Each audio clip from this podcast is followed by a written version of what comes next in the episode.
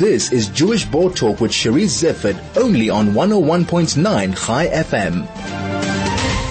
Sex education at schools came to the fore earlier this month when it was announced that certain aspects of it would be introduced to grade 4 students. The outcry, especially from the religious sectors, was huge. Claudia Abelheim heads up the Family Life Center Youth Services and Education for Living Department and is involved in sex education at school. She talked, joins me now to talk to me about this important but sensitive topic. Um, Claudia, welcome and thank you so much for joining me. Thank you. Thank you for having me. Claudia, you have said that you're also very uh, willing to take any questions from our listeners. So I'm just going to remind everybody that you are welcome to WhatsApp on 061-895-1019 or SMS us on 34519 and Claudia is happy to take any of your questions. Claudia, uh, a couple of uh, weeks back, the Sunday Times announced that there would be sex education as part of a uh, life orientation course from grade fours. Why the outcry? Charisse, I think the outcry was really all around the, the headline of that article. Um, the headline wasn't about sex ed, it was masturbation being taught to grade fours, which I think freaked everybody out. It really scared everyone. And the truth is that's not what the curriculum is about. Um, I haven't seen the exact curriculum, but the articles that I've read and the follow up, you know, the, the Department of Basic Education released a statement responding to that article and they detailed, well, they didn't deny it, but they, they explained exactly how they're going to be approaching this new curriculum, which in my opinion sounds wonderful. It's been on the, it's been on the cards for years. So I'm very happy to see it finally happening. Um, yeah, so I think, I think that the outcry, I think that that sensationalized what's happening, just the, the language that was used. And then I think it just stirred up what has always been I guess, strong feelings around the subject because it is quite a, you know, it's quite a taboo area. So it's taboo for a number of reasons. And I think what we, living in a country as diverse as South Africa, there are lots of different kinds of taboos. Mm. There's religious, mm-hmm. but there's also cultural taboos. Yes. And every society has its own way of dealing with it. And, um, is there a right way to deal with sex education? Sure. You're asking the wrong person. Um, I think that it needs to be dealt with. And I think it needs to be dealt with factually. And I think that we need to understand, I mean, we were speaking a little bit before about the world we live in being very different. I said it's not, it's not even a different world, it's a different planet. The world, this, way how kids are living today. So it needs to be understood that our kids are going to be educated whether we like it or not. So in terms of there being a right way, I think it needs to happen. And for me, what, what I believe very strongly in is, is that I understand there are, of course, different religious and cultural and personal beliefs around all of these subjects. And that is what needs to be dealt with at home. And that for me is why the par- parent involvement is so important. Let's assume there is no parent involvement. Let's, for be it religious, mm. cultural, gender. Mm. Some people don't mm. feel it's a role of an ex, a certain gender to be talking to another gender about these topics. So there are all kinds of things that stop parents yes. from talking to the yes. children. And there's all kinds of awkwardness among children that don't even allow their parents to talk about these topics. Mm-hmm. So, in a way, we should be grateful to mm-hmm. organizations like FAMSA mm-hmm. for coming into the school. Yeah. Is there a certain age that's too young to be dealing with it? Because the, the, the feeling, the outcry also got was, was from the age. the age. Yeah. Uh, so I don't think there is, but I think that what people also don't realize is that the conversation is different for different ages. So when I say to parents, you need to start talking to your kids about sex when they're three, they look at me like I'm mad. But of course that's just a general term. I'm not right. saying that what you're going to talk to your three-year-old is the same as what you're going to talk to your 16-year-old about. But what I'm saying is that it's not a once-off conversation. It's a continuous conversation that changes as your child grows and develops and learns. So for me, it's never too early to start talking to them. What you're talking to them about is going to change according to where they're at. So, you know, a three year old you're not going to talk to a three year old about masturbation, for example. But you're going to talk to a three-year-old about their body and you're going to talk to them about what their body parts are called and hopefully you're going to call them what they're really called and not, you know, cute little names for them. You're going to talk to them about what's private. You're going to talk to them about why it's private. You're going to start introducing the ideas of body sanctity and body pride and, you know, and those are the things that build, it's like a, it's, it's building, you know, you've got to lay the foundations before, I don't know much about building, but before you can put the windows in, you've got to put the foundation in. So for me, that's what, when you're looking at when do you start, you start as soon as you can but with the right kind of information. So you come in with the right kind of information. You come into schools at certain sa- Yes, stages with the school. Right. Ages. Um, in terms of talking to schools, Hmm. uh, do you get parental consensus before you go in? And do you get objections? And if so, how do you deal with that? So Charisse, it's, um, because we are an external organization, it's not really, it's not our job to get the parental consent. It's up to the school. So the schools do. The school, they take care of that. They get consent prior to us coming in. Uh, if the parents have really strong objectives, their children don't attend. Um, the school doesn't make it, you know, Compulsory. it's not It's not a compulsory. compulsory thing. The school, the par- it's up to the parents. So we have often had times where, you know, there's one kid sitting out, which is also difficult because he kind of goes and sits in the staff room while all his peers are having sex ed.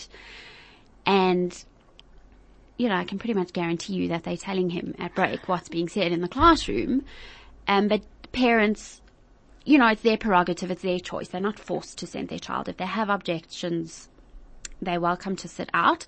Also, what a lot of schools do, not all, but a lot of the schools have a parent talk before we go in. So I go in and I talk to the parents about what it is that their children are going to be learning about and they get an opportunity to ask me questions around the content and how we deal with certain subjects and, you know, it's, it's a bit of just getting their own anxieties addressed before their kids have the talk. And then, you know, always there'll be a representative from the school who can also address the concerns from the school's point of view. So generally you find a willingness to engage. Pretty much, yeah. And, and Claudia, I mean, we had this little discussion before, but just to go back to it, your argument or the edu- basic education school argument mm-hmm. is the discussions are taking place anyway. Your mm-hmm. kids are going to learn about it anyway. Mm-hmm. And these things are happening anyway. We are going to deal with it in a factual manner. We're going to come in. Is it seen though as condoning certain actions? And I'm talking about higher school kids, you know, that you're mm. coming in and you're saying, well, this is it. Mm. Are you saying in a way it's okay? Mm. I think, I think that's the age old fear. I think that that's been the fear of parents since sex ed started, you know, however many years ago, and it still is. And I can understand it. I can understand that there's a sense of, well, if we're telling them and we're explaining it to them, we allowing it and we, you know, maybe we're telling them about something that they didn't know of and now they're going to go explore or we permitting it. But it's not the case. And there's been numerous studies done that show that the more comprehensive sex education teenagers get, actually the occasion of sex, um, of teenage pregnancy drops. There's, there's actual research that supports that fact. So it's not a case of condoning. It's a, it's a case of explaining. It's a case of educating. So what you're actually trying to do is empower. Exactly. You're trying to Exactly. empower the Exactly. children as opposed to um, sancti- sanction. Yeah, no, we're not sanctioning. We're not, you know, In fact, you, theoretically, you coming in just um, factual. totally fact. These are the the, the facts. These are the facts. This is it. This is what it is. They have questions. Obviously, the older they are, the more kind of out there the questions will be. Um, but they have questions. Of course they have questions. And our whole thing, and this is what I'm saying, the whole, you know, why it's also important to remember the world that we're living in, is that these questions are going to get answered. Whether it's from their parents or from us or from the internet. And we don't Or want, peers or word. peers who are getting it off the the worst. internet. We don't want them to find it on the internet because we can't control the internet. We can't control what they're seeing online. So you know, uh, for me, it's more important than ever before that sex ed happens in schools. Also, uh, Claudia, one of the reactions that I saw with regard to that article that appeared mm. in the mm. Sunday Times is one was the age, one mm. was what was being taught, mm. and the third one I thought dealt more with areas around tolerance, and that was mm. around the LGBTI community. Mm. And when we're talking about sex education, we're not just talking about sex education. We're talking about gender roles. We're talking about gender identities. Absolutely. And actually what we're talking about, or I would like to see being spoken mm. about, is we're talking about tolerance. Mm. And to me, tolerance can be taught separate from sex education or not. Absolutely. I mean, is that really where we're going in? I in, in terms of gender identity. Yeah. Are we talking about being tolerant of other people's gender identity? Yeah. Well, we are. I don't know what other people are, but we certainly are. We are, and we always have, and you know, we've always spoken about homosexuality in our sex ed and our puberty talk, and it's always been from the point of view of it being something that is, you know, we, we put it on the same kind of level as race or religion or eye color. It's just, it's something that we don't prejudice against, we don't discriminate against. But that that as well, it's become a lot more complex and we're having to deal with it in a, in a much bigger way with the kids. Complex in what way? Well, it's much more nuanced, I think, than it ever has been before. Talking about gender identity and, um, you know, we have the primary school kids are asking us, what does transgender mean? What is, you know, they're seeing Caster Semenya in the news every week there are celebrities that they follow that are having sex changes. They know about these things and they're interested, which to me is a good thing. I mean, thank God they're curious, interested little humans. They're asking us real clever, clever. These kids are asking us such clever questions around it. We need to be able to answer them and we need to be prepared to. And our, I mean, again, I can only speak for the way in which we work, but our whole approach in terms of everything to do with the topic is tolerance. Tolerance.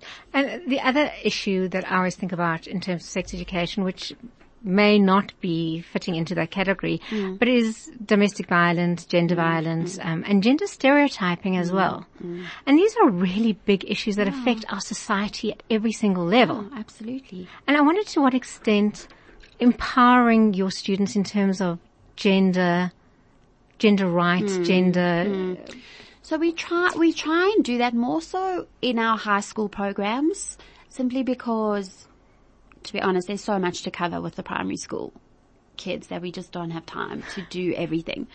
With our high school programs, we, we try go in and it also is all tied up with consent, which is also huge at the moment. Huge. You know, the Me Too movement and I mean, it's massive. Do you bring so, up the Me Too movement? Yeah, we do. do. We do. We try, I mean, look, the high school program is very fluid, so it's also whatever they, we have topics that we want to cover, but we also let them take us where they want to go.